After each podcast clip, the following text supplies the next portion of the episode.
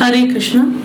ஸ்ரீமத் பகவத்கீதாவின் இருநூத்தி ஐந்தாவது நாள் பகவத்கீதையின் பதிமூன்றாவது அத்தியாயம் க்ஷேத்ர க்ஷேத்ரக்கு விபாக யோகம் சிந்தித்துக் கொண்டு வருகிறோம்.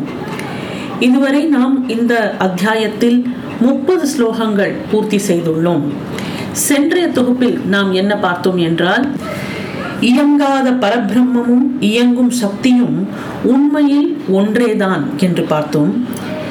இனி பிரம்மத்தின் தன்மயம் எப்படி இருக்கும், பிரம்மம் என்றால் அது எப்படி இருக்கும், அதோட தன்மயம் என்ன, அதோட ப்ராப்பர்ட்டிஸ் என்ன என்பதை விளக்கும் ஸ்லோகங்கள் தான் முப்பத்தி ஓராவது ஸ்லோகத்திலிருந்து முப்பத்தி நான்காவது ஸ்லோகம் வரை. இனி முப்பத்தி ஓராவது ஸ்லோகம். அநாதித்வாத் நிர்குணத்வாத் பரமாத்மா அயம் அவ்யயஹ ஷரீரஸ்தஹ அபி கௌந்தேய ந கரோதி ந லிப்யதே. கௌந்தேய குந்தி புத்ரா, அநாதித்வாத் ஆதி இல்லாததாலும் நிர்குணத்வாத் குணம் இல்லாததாலும் அயம் இந்த அவ்யயஹ அழிவு இல்லாத பரமாத்மா பரமாத்மாவானது ஷரீரஸ்தஹ அபி சரீரத்தில் இருப்பினும் ந கரோதி கர்மம் செய்வதில்லை, ந லிப்யதே பற்றுதலும் இல்லை. குந்தி புத்ரா, ஆதி இல்லாததால் குணம் இல்லாததால் கேடில்லாத இந்த பரமாத்மா சரீரத்தில் இருப்பினும் அது செயலற்றது பற்றற்றது என்பதுதான் பொருள். அர்ஜுனா, அனாதியானபடியாலும் நிர்குணமானபடியாலும் இந்த அழிவற்ற பரமாத்மா உடலிலேயே இருந்த போதிலும் உண்மையில் ஒன்றும் செய்வதில்லை, எதிலும் ஒட்டுவதும் இல்லை. பிரகிருதி அலையஸ் மாயா, பரமாத்மா அலையஸ் புருஷன். இது வந்து நம்ம ஞாபகம் வச்சுக்கணும். பிரகிருதி என்பது மாறுதல்களுக்கு உட்பட்டது என்று பார்த்தோம். மாயா காரியங்கள் சிருஷ்டிக்கப்பட்டவைகள் ஆதலால் அவைகளுக்கு துவக்கம் என்பது உண்டு. பரபிரம்மம் சிருஷ்டிக்கப்பட்டதல்ல, எனவே அது ஆதி இல்லாதது. மாயா காரியங்கள் குணம் சம்பந்தப்பட்டவைகள், எதற்கு குணம் மாறுகிறதோ அது கேடடைகிறது. பரமாத்மா என்பது குணமே இல்லாமல் இருப்பது, பரமாத்மாவுக்கு குணம் என்பது கிடையாது, ஆதலால் அதில் வந்து மாறுதல் என்பது ஒன்றும் இல்லை. ஒரு தொகுப்பில் நாம் பார்த்திருந்தோம், மாறக்கூடியதில் நம்ம ஃபோக்கஸ் பண்ணணுமா இல்லை மாறாமல் இருக்கிறதுல ஃபோக்கஸ் பண்ணணுமா. இந்த பிரகிருதி என்பது மாறக்கூடியது, தோற்றம் என்று ஒன்று இருக்கிறது, அப்போ மறைவு என்பது உண்டு, அப்போ இது மாறிக்கொண்டே தான் இருக்க போகிறது, ஆதலால் மாறாமல் இருக்கிற இந்த பரமாத்மாவை தான் நாம் ஃபோக்கஸ் பண்ண வேண்டும். ஆகையால் அதனிடத்தில் கர்மம் கிடையாது, ஏன்னா எந்த விதமான ஒரு பற்றுதல் கிடையாது, அது வந்து எதுலேயும் ஒற்றது கிடையாது, அதனால் அது கேடு அடைவதில்லை, நிறை பொருளாக உள்ளது. பரமாத்மா நிறை பொருளாக இருப்பதால் அது அசையாதது, ஆகையால் அதனிடத்தில் கர்மம் என்பது கிடையாது. அசையாத ஒன்று, கர்மம் செய்யாத ஒன்று எதையும் போய் பற்றுவதில்லை. பிரம்ம ஞானியுடைய சரீரத்துக்கு ஏற்படும் அழிவு அவனுக்கு உரியதன்று, சரீரம் செய்கிற வேலை அவனுடையது அன்று. கடலின் மேற்பரப்பு ஆடுகிறது, அலையாக மோதுகிறது, பற்றுகிறது, அதன் உட்புறம் சலனமற்று தன்மயமாய் இருக்கிறது. இந்த கடல் வந்து மேலாக அந்த அலைகள் இருக்கு, அதோட மூமெண்ட்ஸ் நம்ம பார்க்குறோம். ஆனால் அந்த டீப் சீங்கிறது எப்படி இருக்கு, சலனமே இல்லாமல் இருக்கு. இதுதான் அனதர் எக்ஸாம்பிள். இப்போ இந்த மாயாங்கிறது மாறக்கூடியது, மாறாமல் இருக்கிற அந்த பரமாத்மா சலனம் இல்லாமல் இருக்கிறது தான் இந்த பரமாத்மா. ஆதிசங்கர பகவத்பாதாவோட காம்போசிஷன் நிர்வாண ஷட்டகம்ங்கிற அந்த காம்போசிஷனில் அது வந்து ஆறு பேராகிராஃப் உரிய காம்போசிஷன். இதில் வந்து நம்மளுக்கு பிரம்மத்தோட தன்மை என்பது எப்படி அப்படின்னு கிளியராக கூறப்பட்டிருக்கிறது. அதாவது நிர்வாண ஷட்டகம் எனக்கு தெரிந்த வரையில் ஆதிசங்கர பகவத்பாதா தன்னோட குரு கோவிந்த பகவத்பாதாவை பார்க்கும்போது அவர் கேட்குறார், நீ யாரு அப்படின்னு, எங்கேன்னு வந்திருக்க, நீ யாரு அப்படின்னு கேட்டபோது தான் மனோபுத்யஹங்கார சித்தானி நாஹம் ந கர்ணம் ந ஜிஹ்வா न ग्राणनेत्रे न च व्योम भूमिर् न तेजो न वायुः चितानन्दरूपा शिवोऽहं शिवोऽहं चितानन्दरूपा शिवोऽहं शिवोऽहं चितानन्दरूपा शिवोऽहं शिवोऽहं न च प्राणसंज्ञो न वै पञ्चवायुः न वा सप्तधातुर्न वा पञ्चकोशः न वा पाणिपादौ न चोपस्थपायु चितानन्दरूपा शिवोऽहं शिवोऽहं चितानन्दरूपा शिवोऽहं शिवोऽहं சிதானந்தரூபா சிவோஹம் சிவோஹம். இந்த மாதிரி இதில் ஆறு பேராகிராஃப்ஸ் வரும். இது அப்போ ரெண்டு தான் பாடி காமிச்சிருக்கேன். அதாவது பகவத் பாதா இதில் எது நான் இல்லை அப்படின்னு சொல்கிறார். அப்போ எது நான் இல்லைன்னு சொல்லும்போது எது அவர் அப்படிங்கிற அர்த்தம் நம்மளுக்கு நாம் நம்மளுக்கே அதை நம்ம புரிஞ்சுக்கலாம். அதாவது நம் மனோபுத்தி அகங்கார சித்தானி நாகம்னு சொல்லும்போது மனம், புத்தி, அகங்காரம், சித்தம் இந்த நான்கும் நான் அல்ல. காது, நாக்கு, மூக்கு, கண் இவையும் நான் அல்ல. ஆகாயம், பூமி, தேஜஸ், வாயு இவையும் நான் அல்ல. பின் சித்தானந்தம் என்ற குறிப்பிடும் சிவனே நான் சிவனே நான் அப்படின்னு சொல்றார். அதாவது சிவோகம் சிவோகம் அகம் சிவா நான் தான் சிவன் அப்படின்னு சொல்றார். சிவம்னு சொல்லும்போது அது பரமாத்மாவை குறிக்கிறது. சலனமே இல்லாமல் நிர்குண பரபிரம்ம ஸ்வரூப அப்படின்னு வரும் இல்லையா போஷம்போ பாட்டுல. நிர்குண பரபிர நிர்குண பரபிரம்ம ஸ்வரூபன்னு வரும். ஸோ அது நிர்குண பரபிரம்மம் அப்படின்னு இருக்கும்போது அதுக்கு குணமே கிடையாது. இதுதான் பரமாத்மா. இதை தான் இந்த ஸ்லோகத்திலும் பகவான் விளக்கி கூறுகிறார். பிராணனும் நான் இல்லை, ஐந்து வகை மூச்சுகளும் நான் இல்லை, ஏழு வித தாத்துக்களும் நான் இல்லை, ஐந்து வித கோஷங்கள் கூட நான் இல்லை, வா கால் கைகள் குஹ்யம் அல்லது குதம் இவையும் நான் இல்லை. பின் பேரானந்த வடிவான சிவனே நான் சிவனே நான் என்று கூறுகிற நிர்வாண சடகம்.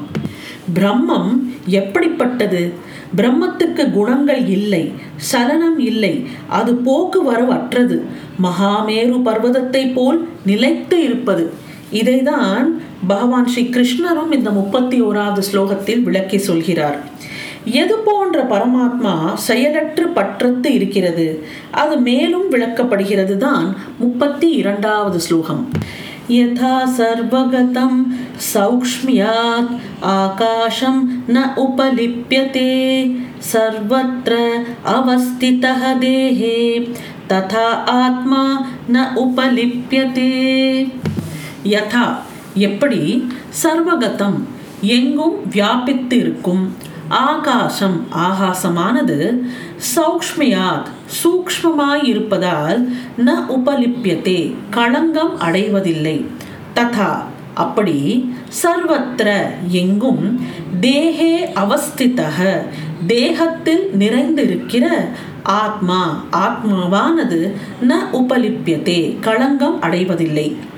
எங்கும் நிறைந்துள்ள ஆகாசமானது நுண்ணியமாயிருப்பதால் எப்படி களங்கம் அடைவதில்லையோ அப்படியே தேகமெங்கும் நிறைந்துள்ள ஆத்மா களங்கம் அடைவதில்லை. எவ்வாறு எங்கும் நிறைந்த ஆகாசம் நுண்ணியமாக இருப்பதால் எதிலும் ஒட்டுவதில்லையோ அவ்வாறே இவ்வுடலில் எங்கும் நிலை பெற்றிருக்கிற ஆத்மா நிர்குணமாக இருப்பதால் உடலின் குணங்களில் ஒட்டுவதில்லை. இதை வந்து கொஞ்சம் ஒரு எக்ஸாம்பிளோட பார்ப்போம். இப்போ ஜலமானது வாட்டர் மூணு ஃபார்ம்ஸில் இருக்கும் இல்லையா. உறைந்த பனிக்கட்டியாக இருக்கலாம், இளகிய நீராக இருக்கலாம், இல்லை நுண்ணிய ஆவியாக இருக்கலாம். இது மூன்று நிலையில் நாம் பார்க்கலாம். இப்போ இந்த நுண்ணிய நிலையில் அதை அழுக்குப்படுத்த முடியாது இல்லையா. ஸ்டீமாக இருக்கும்போது அது அழுக்கடையாது. பஞ்சபூதங்களில் ஆகாசம் என்பது மிக நுண்ணியது. ஆகையால் அவை மற்றவைகளால் அழுக்கு ஆகுவதில்லை. இந்த ஆகாசம் என்பதை அழுக்குப்படுத்த முடியாது. தண்ணி என்பது மாசுபடலாம், காற்றில் மாசு இருக்கலாம், ஆகாசத்தில் மாசு இருக்க முடியாது. இனி ஆத்மாவை விட நுண்ணியது என்பது ஒன்றுமே இல்லை. ஆதலால் அது எதனாலும் தோய்வு உறாமல் இருக்கிறது. ஆகாசம் நீக்க வர எங்கும் நிறைந்திருக்கிறது. பூமி முதலியவைகளில் உள்ள வடிவங்கள் ஆகாசை பிளவுபடுத்துவதில்லை, படுத்த முடியாது. எண்ணிறந்த உடல்களில் பிளவு அடையாமல் நிறைந்துள்ள சித்தாகாசம் அல்லது பரமாத்மா எதிலும் பிளவுபடாது, தோய்வு உறாது, களங்கம் அடையாமல் இருக்கிறது. அப்போ இந்த ஆத்மா என்பதுதான் பரமாத்மா. ஒத்தரொத்தரோட உள்ள இருக்கிற அந்த ஆத்மா, அதுதான் பரமாத்மாவின் சொரூபம் ஆகும். ஞானம் அஞ்ஞானம், நன்மை தீமை, தர்மம் அதர்மம் எப்படிப்பட்ட துவைத்தங்களுக்கு அப்பாலும் மேற்பட்டும் பிரம்மம் என்று ஒன்று இருக்கிறது. இதுக்கெல்லாம் அப்பாற்பட்டு இருக்கிறது தான் பரபிரம்மம். இது இந்த பரபிரம்மம் அது எத்தகையது? இந்த மாதிரி இந்த இந்த துவைத்தத்துக்கு அப்பாற்பட்டது எப்படி இருக்கிறது என்பதை தான் முப்பத்தி மூன்றாவது ஸ்லோகம் சொல்கிறது. யதா பிரகாஷயதி ஏகஹ கிருத்ஸ்னம் லோகம் இமம் ரவிஹி க்ஷேத்ரம் க்ஷேத்ரீ ததா கிருத்ஸ்னம் பிரகாஷ அயதி பாரத. பாரத என்றால் அர்ஜுனா, ததா எப்படி, ஏகஹ ரவி ஒரு சூரியன், இமம் கிருத்ஸ்னம் லோகம் இந்த அகில லோகத்தையும், பிரகாஷயதி பிரகாசிக்கிறதோ, ததா அப்படி, க்ஷேத்ரி க்ஷேத்திரத்தில் வீட்டிருக்கிற ஆத்மா, கிருத்ஸ்னம் க்ஷேத்திரம் க்ஷேத்திரம் முழுவதையும், பிரகாஷயதி பிரகாசிக்கிறான்.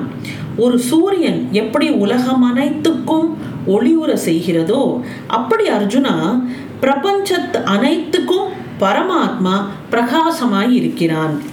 இப்போ இந்த பூமி முழுவதுக்கும் ஒரே சூரியன் என்பது வெளிச்சம் கொடுக்கிறது.